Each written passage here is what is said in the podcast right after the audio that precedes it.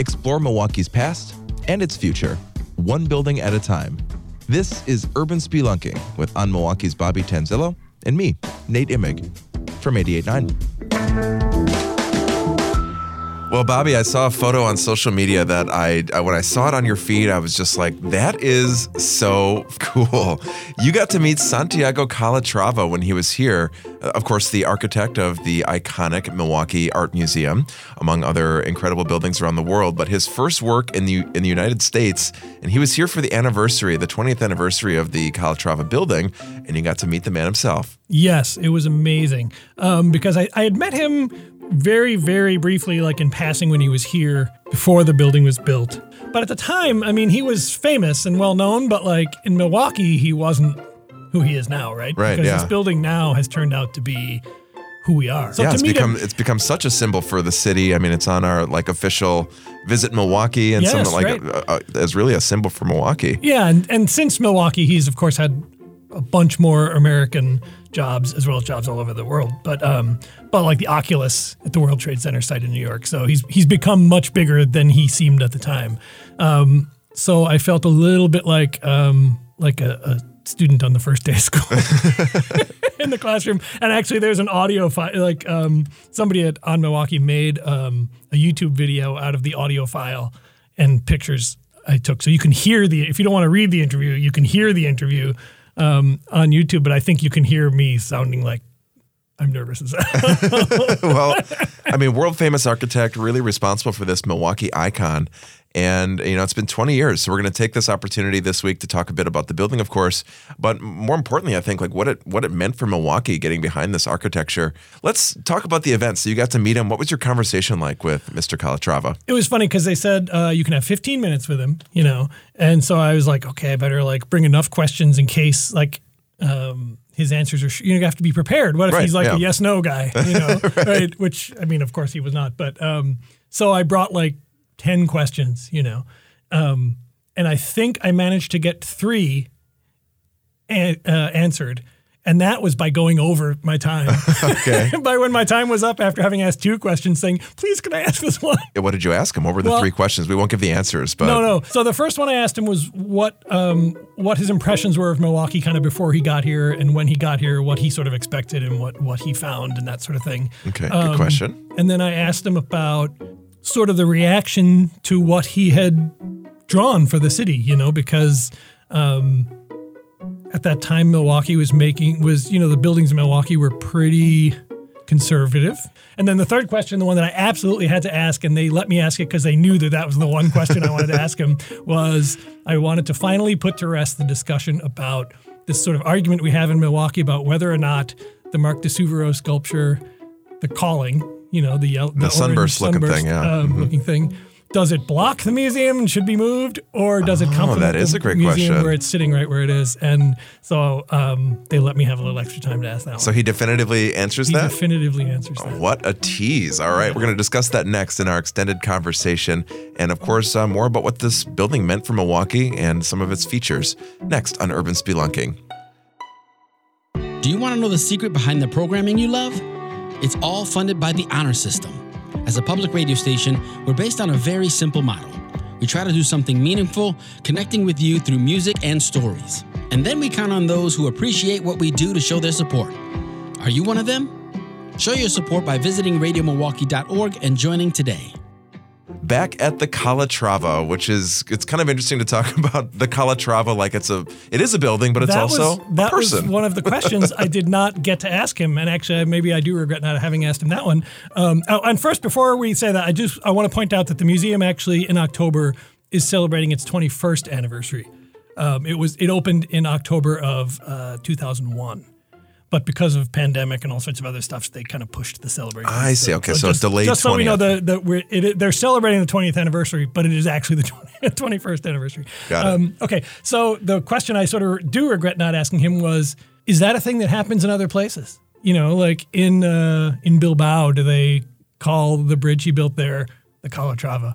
You know, in Venice, do they call the the bridge the Calatrava? In Toronto, do they call the BCE? Um, that he was his first North American project. Do they call that the Calatrava? Like, is it's funny how here Calatrava is I think we sometimes forget he's a person, right? Right, We- yeah. We just think it's that thing. It's the, it's the building down by the by the lake, but he's But, I mean- actually a person. that shows you how how um, I guess proud we probably are of of having a a building like this built by such a world famous architect that last name only is is kind of sufficient, right? Well, and I wrote that in, in when I wrote the story, I, I pointed that out because I mean we we think of the Calatrava as a building, but how many people could name the architect of almost any other building in town? I mean, you could stop somebody on the street and say who designed that, and they'd say, "Oh, that was Calatrava." But then you could point to City Hall and say who designed that, and I guarantee you most people couldn't tell you, right? Yeah, I mean, I except mean, for that's maybe as- Bobby. But that's an iconic. That's as Right. like I mean, up until the Calatrava building was built, that was about as iconic a Milwaukee building as you could think of, right? And who can who can name that person? And if you think back before this building was um, unveiled to the public, the Milwaukee Art Museum it wasn't like an you know it wasn't a real standout building. You know the the building itself was it's it's kind of attached to the War Memorial, right? Yeah, so the War Memorial Building is a pretty standout building. I mean, that's the you know- memorial part Yes, is, the yeah. memorial part designed by Eero Saarinen, who also designed the St. Louis Arch. Lots of lots of famous buildings. For its time, it was sort of the Calatrava of its time. It was a very sort of forward building for the city in the in the mid 1950s. Mm. Um, but yes, but then like there was a David Kahler addition put on, which was basically just a big concrete box. You know, um, so yeah, th- that didn't. Nobody would have looked at that and been like, "That is really That defines our city, right? exactly. Yeah. Yeah. So what was the process like? Uh, you know, Milwaukee getting on board and and uh, you know approving this this design 20 years ago or 21 years ago. Did, did Milwaukee accept it right away, or was it c- kind of uh, take some convincing for I some? I think people were just needed some convincing because, and this is me just sort of remembering back to this, because of the idea of the brise soleil and the movement of the quote unquote wings, you know, because I think people were convinced, well, that's not going to work. And that's, you know, like, um, I think people were a little skeptical of sort of an organic kind of moving building, you know. Um, but I think once it was done, I mean, and it was sort of fascinating. I should, I was going to say, once it was done, people kind of accepted it. But I think it went before that because it was very fascinating to watch it go up. It's in a very high profile location. You could stand on the War Memorial and look down into the construction site, or you could stand at like uh, O'Donnell Park and look across to the construction site. So people really could follow it along. And if you worked in offices downtown, you could look, you know. So it was really sort of fascinating to watch these unusual shapes going up. Like even in the in the garage underground, the supports are very unique looking, and um, so I think people were maybe initially sort of wowed, but maybe a little skeptical. But then I think watching it go, being able to watch it go up in all its sort of uniqueness, caught you know people sort of caught Calatrava fever, maybe. yeah. And what's so interesting about it is it's like just as cool of a building inside. And if you don't see the inside of it, you yeah, you you really miss a lot of its beauty because you know the way that the wings look from inside, the way Mm-hmm. that the whole the photos that you see inside of the like cool arch uh, that kind of cascade down the Yep, hall, like yep. the, the whole design is so cool. Oh, I know. And what I love about it is every time you go in there, it looks different because it looks different because because there's so many windows. It looks different every time you're there based on the light, right? I mean, if it's the morning, it looks way different than it looks in the evening. On a sunny day, it looks way different than it looks on a cloudy day. It's it's just really, um, it's almost like being outside, but inside. So, what did this mean for Milwaukee? I mean, we, we've had this for 20 years. It's become such a symbol of the city, but it also, I think, spurred some, and you make this point in the story that it, it spurred some kind of reinterest and reinvigorated the, the lakefront area. Yeah, when he did um, a press conference um, the day before I talked to him, and um, Mayor Johnson was there, um, County Executive um, David Crowley was there, and what everybody sort of iterated and reiterated was that um, it really kind of coincides with sort of the rebirth of Milwaukee. Like when we stopped slowly stopped worrying what everybody else thought about us. You know, like if you think back to the 80s or the 90s, we were very much a, a city where we needed other people to tell us something was good before, you know, like the BoDeans got kicked off the stage famously at, at the boardwalk, right? Just before they got signed by Cap by uh, Warner Brothers Records. The Femmes couldn't get gigs until they got signed. And then Yep. suddenly we loved these bands, you know, we embraced these bands. We needed other people to tell us what was good about us. That seems to mark, you know, the Calatrava building seems to mark a shift. And I don't know if we accepted it because we were already changing or if we started to change because we accepted it and we were like, wait a second, we, we love this thing. We are a cool, forward looking place. we don't need somebody else to tell us that this is a cool forward-looking building. We love it, and and it really sort of coincides with when restaurants started to get better. Mm-hmm. You know, the Pabst Riverside uh, Turner Group starts to, you know, around 2000, 2001 is when they start to book concerts here like when you know there had been so so many fewer concerts and things and so really the whole sort of vibe of the city starts to change around that time and So it's more than just a development. It, it was, I mean, you're saying kind of a cultural shift. yeah i feel like it was a cultural shift and and that maybe didn't cause it but it definitely was part of it and it definitely i feel like egged it on somewhat you know Yeah, and there really is nothing like that in Milwaukee. It was so it was so novel. there still know? isn't anything like that in milwaukee right i mean it's still unique really in the city 20 years later and I don't know about you, but every time I kind of sort of come around the corner there and see it, I'm still just sort of like taken aback by just how beautiful it is and how, and it looks good. You know, I mean, Yeah. it's, it's white, so it requires a lot of paint, a lot of painting, but they've kept up with it, and it still looks to me, it almost still looks brand new. Yeah, and every and every time you're, you know, especially during the summer months, I I was on my bike a lot this summer and, and rode past it quite a bit, and it was always busy. I mean, there was Yeah. always people hanging out in the in the back lawn.